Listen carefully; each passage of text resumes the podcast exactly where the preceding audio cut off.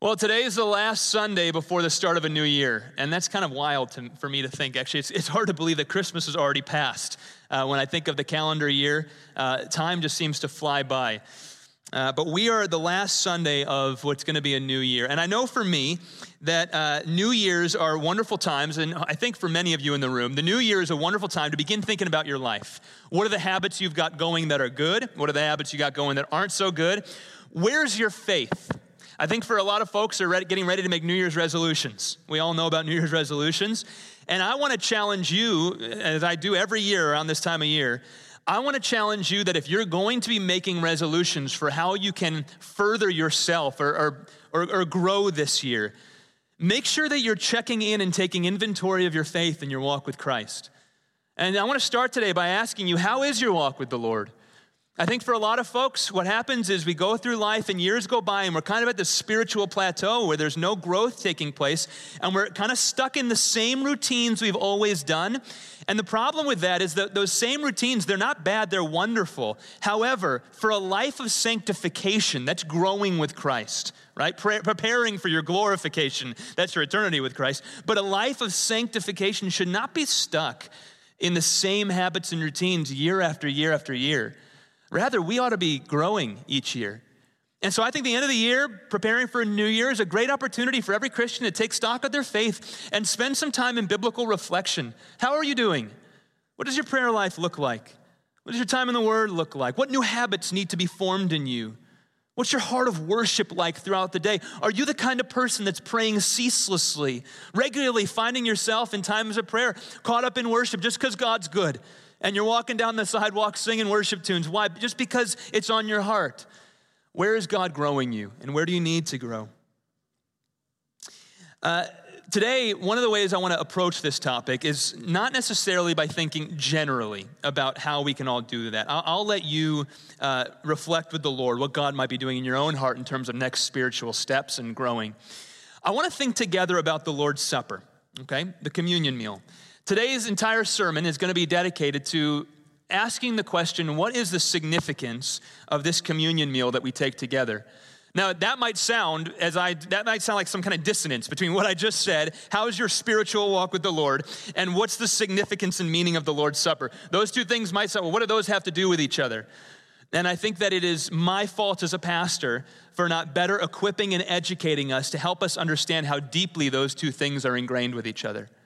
Uh, this communion meal is far more than just a rote kind of mechanism of religion that we come in the door and every week or every other week, as often as we're taking this communion meal together, we kind of go through the religious motions, practicing the traditions, celebrating the ceremony, then off with our day. Really, no real meaning here in the heart. Now, I don't mean to say that we have done that in the past. I think we've tried to amplify this to a good degree. But what's happened to me over the last year and a half, since COVID began, let me back up for you. Since COVID began, we had to ask hard questions. How do we do the Lord's Supper during COVID? For three months, we were shut down. We didn't meet on a Sunday. And if you recall, when COVID started, during those three months, I wrote a long piece saying, What do we do about the Lord's Supper during a quarantine? How do we do this? How do we think theologically, biblically about this? Is it biblically permissible? Because at the end of the day, we want to be Bible people. We, want to, we don't just want to go through religious ceremonies. We want to say, what does the Bible say? That's what I'm trying to teach us week in, week out. And as a pastor, the thing that keeps me up late at night, late at night is asking and, and wondering, Lord, is the, is the Bible being formed in our people? What are the issues and what are the things that we're navigating? And are they thinking biblically about this? And I believe that if we think rightly and biblically about the Lord's Supper, that what we will find is that it may be one of the more significant keys to unlocking you taking your next steps in the Lord in your walk with the Lord in really deepening your resolve, deepening your convictions, walking through week in, week out, as if you really get this thing and you're growing and you're going somewhere. If I can walk us through faithfully today, I think maybe the Lord will use it in that way. So, we're going to spend an entire sermon looking at the Lord's Supper today. Also, I don't get many sermons where I can kind of pick the passage that we're going to go on. I have the whole next year planned out. We're going to be hitting the book of Daniel as we head towards the end of January, spending a good chunk of the year in the Old Testament prophet. Cannot wait to dig in that, but this might be my last chance in a while to teach on the Lord's Supper, so I'm excited for it. All right, so Matthew chapter 26, Matthew chapter 26. We're going to be in verses 26 through 28. Now, what we have here, before I dig into these words, these are Jesus' command to practice the Lord's Supper. The Lord's Supper is a sacrament. Now, maybe you've heard that term before sacrament. It comes from the old word mystery, all right, that's mysterion, was translated into the Greek as sacrament. So the Latin word mysterion was translated as into the word sacrament in the Greek. And what we have in the sacrament is it's something that Jesus commanded we practice so he gave instruction to the church to do. And then when you look at the early New Testament church, you see them practicing it regularly, right? So here in our passage today, we have Jesus, the recording of Jesus commanding that we practice the Lord's Supper together. This passage takes place the night of the Passover. It's shortly before Jesus was betrayed. The men, the disciples, are sitting in the upper room. If you can remember the scene, Jesus is about to be betrayed and crucified, but first he gathers his disciples together and they share this meal together. And it wasn't just any meal, it was a Passover meal. And then at the moment in the Passover meal, and I'll walk through some of those details in a moment, but at the moment in the Passover meal where he takes the bread and the wine, Jesus then adds something new to that moment in that Passover meal. And he says these words Matthew 26, verses 26 to 28. Now, as they were eating, Jesus took bread and after blessing it, broke it and gave it to the disciples. And he said, Take, eat. That's a command. This is my body. And he took a cup. And when he had given thanks, he gave it to them, saying, Drink of it, all of you, for this is my blood of the covenant, which is poured out for many for the forgiveness of sins. I tell you, I will not drink again of this fruit of the vine until that day when I drink it new with you in my Father's kingdom. Word of the Lord.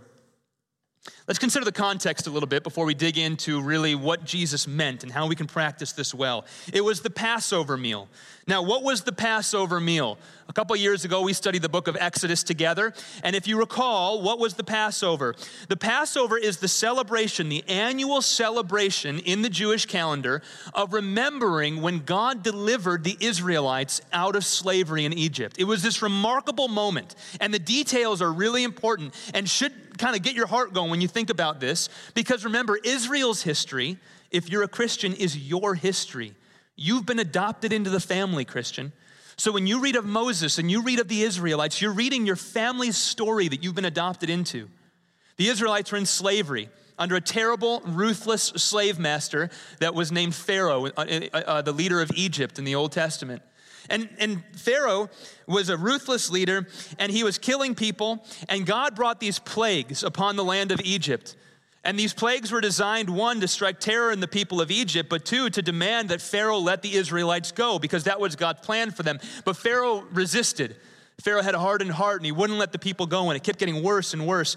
And the final plague that was coming, the final plague God sent, was the death of every firstborn in the land of Egypt. Talk about the wrath of God coming on a nation for disobedience, the death of every firstborn. And God called the Israelites together. He said, Here's what I want you to do. The, an angel's gonna come and strike dead every firstborn in this land. If you want to be protected, take a lamb, kill it, take the blood of the lamb, pour it over, or put it over the doorposts of your house, and then you bring your family underneath that home. Now, what's happening in that moment? Followers of God are going underneath the blood of a lamb as the Passover blood is, is put over the doorpost. They're hiding underneath the blood of this lamb. And when the angel came, he'd see the blood on the doorpost and he'd pass over that home. That's where we get the idea of Passover from. Every year, the Jews would celebrate this. In fact, they still do today. That's what they're celebrating when God passed over them. And their firstborns were spared while the firstborns of Egypt were taken. And it was after that plague that Pharaoh finally let the Israelites go, where they headed to the Red Sea. Every part of this Passover meal had contextual relevance, every part was very important.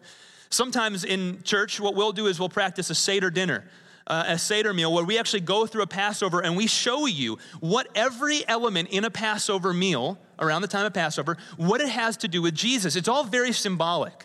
So Jesus is doing all these symbolic things. For example, here's a few of them. In the Passover meal, they would take unleavened bread. What was the significance of unleavened bread?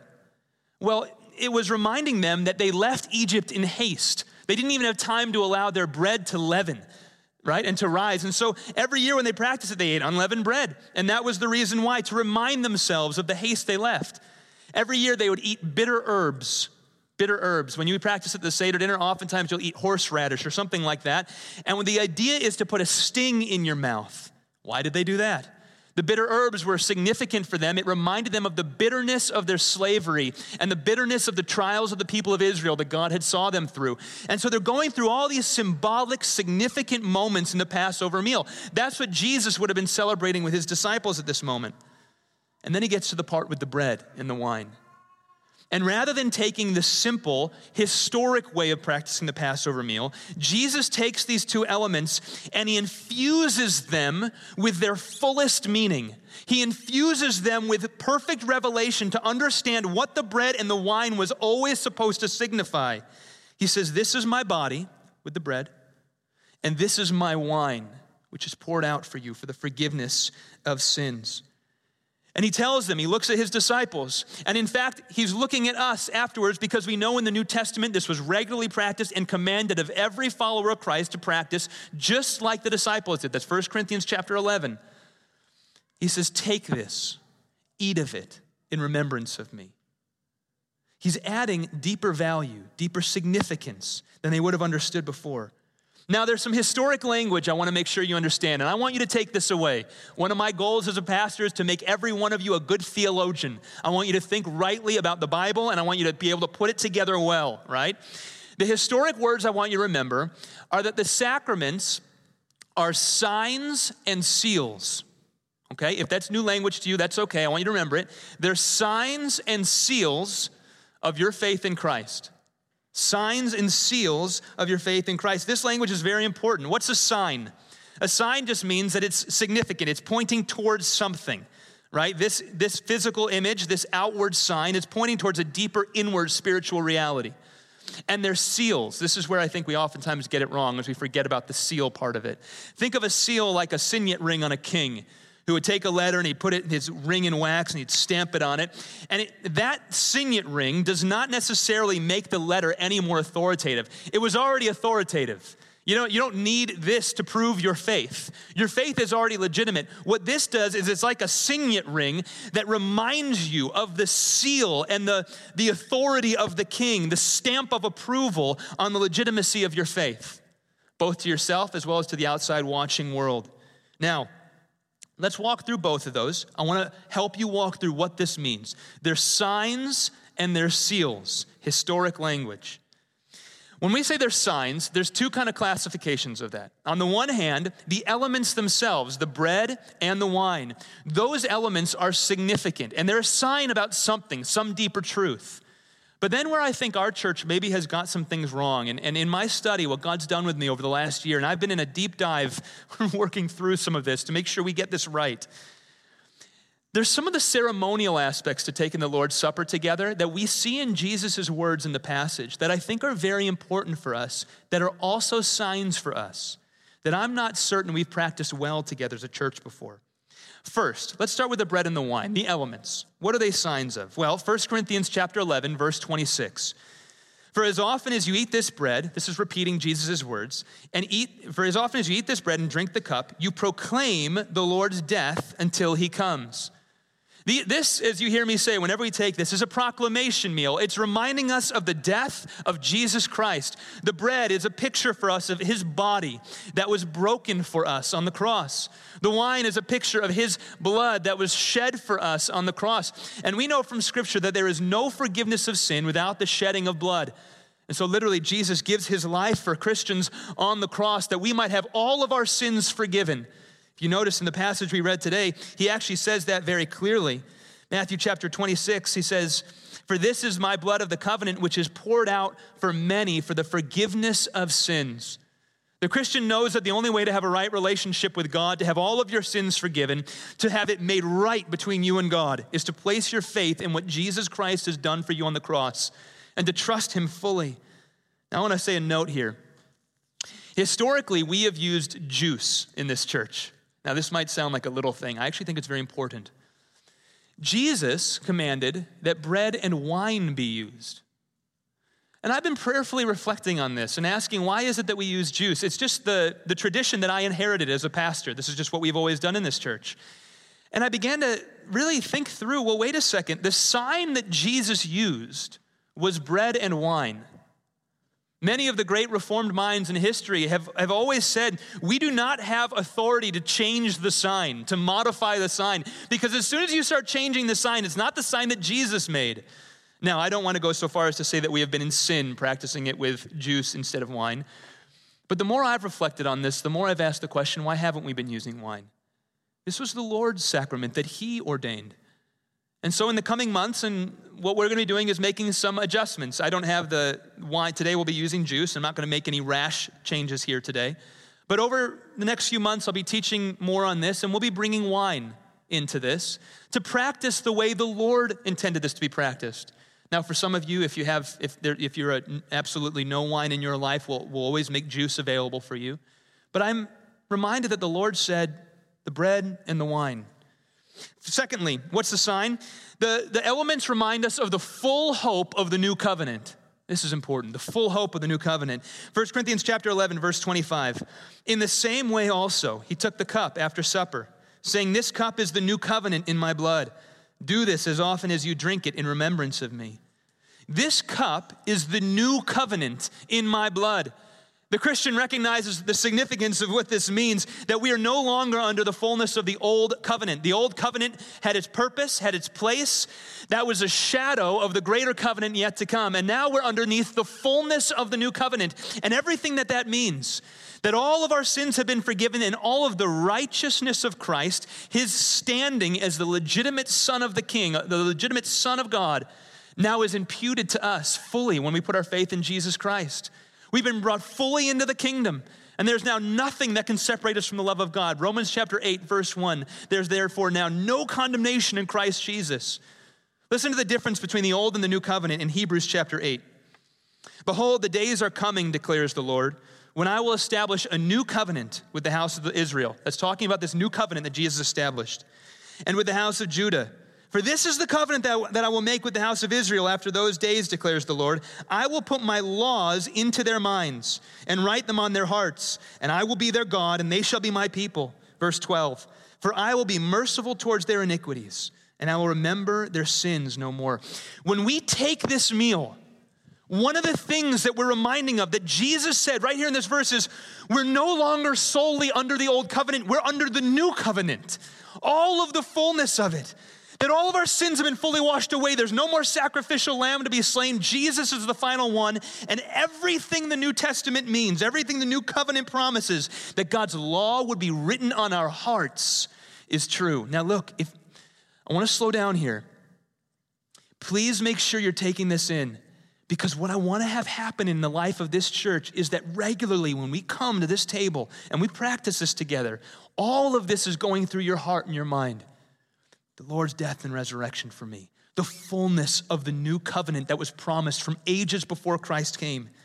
And number three, spiritual sign, spiritual nourishment. John chapter 6, verses 56 to 57. Jesus says this. Now, these verses are very interesting. Jesus said these words not specifically about the Lord's Supper. He was speaking more symbolically about what it means to follow him as a whole. However, I think there's application for us when it comes to Lord's Supper. John chapter 6. Whoever feeds on my flesh and drinks my blood abides in me, and I in him. As the living Father sent me, and I live because of the Father, so whoever feeds on me, he also will live because of me. Now, was Jesus proposing some kind of cannibalism in this moment? no. He was not. The idea here Jesus is getting at is that we are to feed on him spiritually. We are to bring all of the spiritual nourishment that we need for our life to go forward in a relationship with God. We get by feeding on the goodness of Christ. How do we do that? Well, we do that week in, week out by living as faithful Christians drawing near to God through prayer, drawing near to God through fellowship and through community, through studying the Word of God, applying it, praying ceaselessly, living in a sanctifying life that's constantly growing and reflecting and, and never settling for stagnation. This is how we spiritually feed on Christ. And then when we come to the table and we take these elements, it's a sign for us of that deeper truth that God's been doing in us throughout the week on our own As we've been spiritually feeding our souls, we now they take this as a sign to remind us of that spiritual nourishment that we are dependent on. Because there's no life without spiritually nourishing our souls on Jesus Christ. You can't have it. Okay, the elements have significance behind them. Now, what about the procedures? This is where I think maybe we get, we've lost some things over the years, and I want to help elevate the communion meal to us. If you look at the story in, in, Matthew chapter 26, one of the first things Jesus does, it says, Now as they were eating, Jesus took bread and after blessing it, broke it. One of the first things Jesus does is that he blesses the meal that they're about to take. We oftentimes practice something like this when you're in your home and you say grace before a meal. That's a normal practice for a lot of Christians. It was always true of the people of God in the Old Covenant. They'd always bless their meal before they ate it. But this particular meal was a blessing where he was setting aside these elements, praying over them, and reserving them for the particular responsibility and task of being used to be symbolic of Jesus' body and blood poured out for us. He says a particular prayer over them that they would be appropriate means for that task to be accomplished. Secondly, what does he do? He blesses it and then he breaks the bread. Now, this is something I haven't done since COVID started, but, but he actually took the loaf of bread and in their presence he broke it. Throughout church history, most churches that have practiced the Lord's Supper, they take the bread and in the public, in public view of the whole church, they, they physically break the bread. Now, why do they do that? Well, one, it's what Jesus did. That was part of the ceremony of it, part of the sign of it. And in fact, Jesus himself applies the, the outward act of breaking the bread to its meaning. He says, after blessing it, broke it, gave it his disciples, said, Take, eat, this is my body. Uh, and in 1 Corinthians chapter 11, Paul describes it. He says, This is my body, which is broken for you. The meaning of it in its breaking of the bread.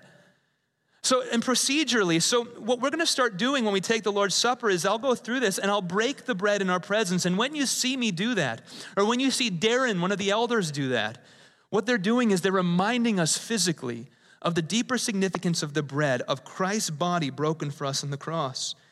Similarly, many churches will also pour the wine. Now, that actually doesn't come up directly in the passage. It never says that he particularly poured the wine. We can imagine that they did, but oftentimes what churches will do is they'll have the wine in a vat, and then after they break the bread, they'll pour the wine into the cup. And again, ceremonially, this was significant for what, what the meal actually meant the pouring out of Christ's blood. Number three, the third thing they did is they, he distributed it the elements, and the disciples received it and took it. what's significant about that? Well, here we see the Lord is offering this meal, and, and the receivers, the disciples, are receiving it and taking it. And historically, the significance of this moment and what that's meant is it's a picture for the church of when you first receive Jesus Christ by faith. So when you take it, when you actually come up and you take this and you receive it, in that moment of receiving, you're reminding yourself, and it's a sign to you of that day when you first trusted in Jesus Christ and you received Him by faith. You're taking that element. You see that the depth and the layers here that have been practiced by the church. There's beauty here that I want to make sure we bring into our church. Now, they're signs, okay? But the other word I said is that they're seals. Now, I described what a seal was. A seal is a signet ring, right? That's, that's put over a stamp. I want you to imagine for a second what would happen to your faith. Just imagine with me for a moment. If the Lord were to walk in here today and he were to give you a letter declaring your righteousness before him, and on that he were to have his seal the seal of the king, and he were to walk up to you and he were to hand deliver it to you, and he'd give you a nod of approval and he'd hand it to you, what would happen in your walk with the Lord when you left here today? Something deep, right? If, if, if, the, if the Lord was able to seal inside of you and, and, and add some uh, powerful outward display, some outward sign that, that sealed in your heart the truth of your faith, the depth of it, the legitimacy of it for yourself and for everyone else, that would be powerful in your life, wouldn't it? In a very similar way to that, I don't want to go so far as to say in the exact same way, but in a very similar way, these are seals for us. That when you take this, it's a reminder for you, it's a declaration to you and to your church family. God has done a work in my life. Why do we need that? Because when you go through life, we go through seasons, and, and the Christian faith is like this. If your faith is anything like mine, right? You go through seasons of it's a little more dry, and then it's it's it's growing, and it's a little more dry, or you go through a trial and you're struggling. And what has to happen is, is the Lord uses this meal in the midst of the great season, in the midst of the more difficult season, maybe where there's doubts in your life, or you're challenged by trials you're going through, you're reminded and you go back and you say, That's right. He died for me. I received him by faith. My faith in Jesus is not to be questioned. He has secured my salvation.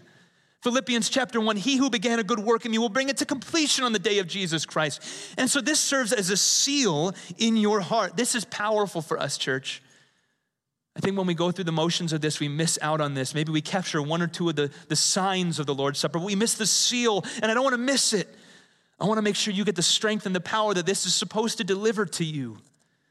Now, what I want to ask is I'll, I'll, there, there's some confusion, I think, on the Lord's Supper, some, some wrong ways to practice the supper. And I want to make sure I'm clear on where I'm not going with this. I'm trying to give us biblical reflection, things to take this year and really think how do I do this well together as a family?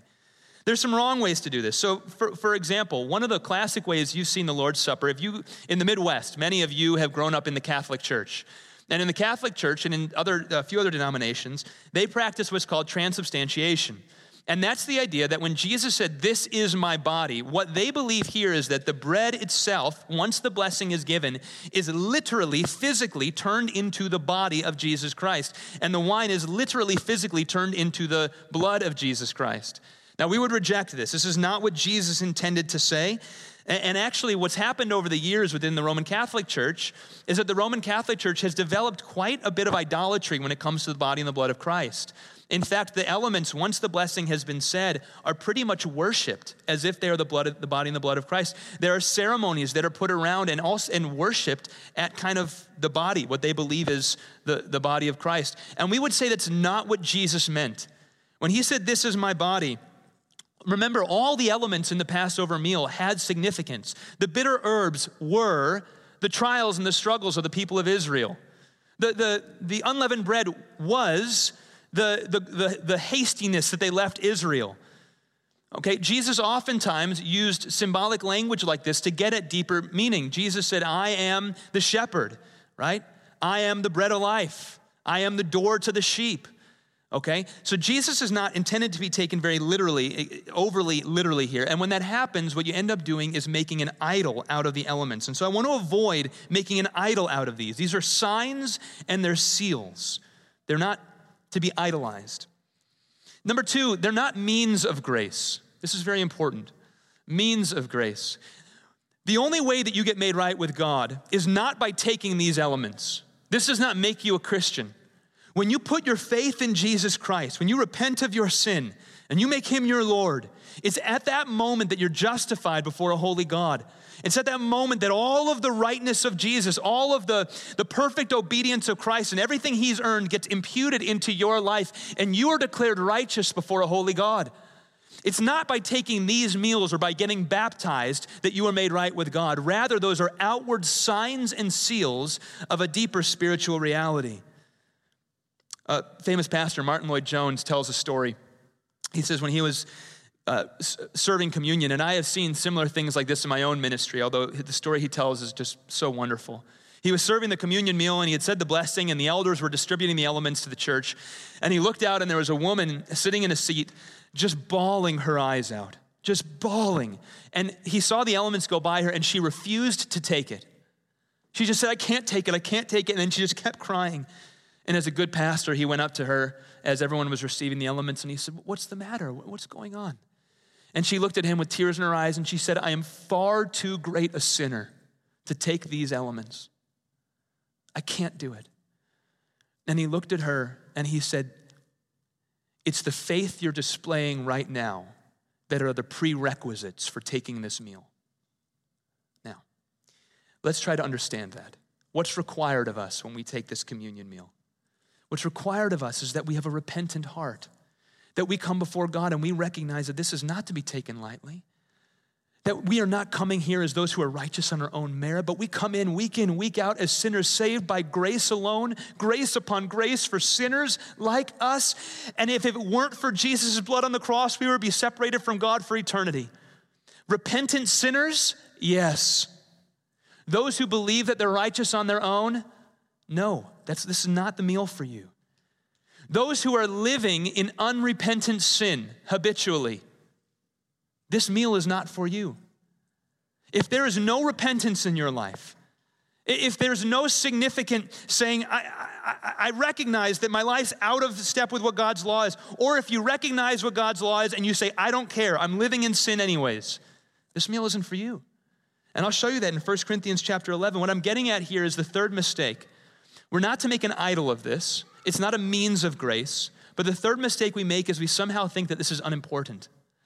And this is probably the one that more often than not happens in the walls of this church. When you think that this is unimportant, you come in and you, you sit through the sermon and you do the worship music. And then when you take these meals, what you're thinking of is how you get out of here after church is over to get to the Bears game. And that's what's on your mind. You're just thinking, let's get through this. And if that's your mentality when you come to the Lord's table, I'm telling you, we've got this wrong. And what I'm asking you to do is put some good biblical reflection in this to make sure that you don't miss what God wants to do through this meal together with you. 1 Corinthians 11, 27 to 30. Let's raise the bar a little bit. He says this Whoever therefore eats the bread or drinks the cup of the Lord in an unworthy manner will be guilty concerning the body and the blood of the Lord. Let a person examine himself then, and so eat of the bread and drink of the cup. For anyone who eats eats and drinks without discerning the body, eats and drinks judgment on himself. That is why many of you are weak and ill, and some have died. That's a compelling passage.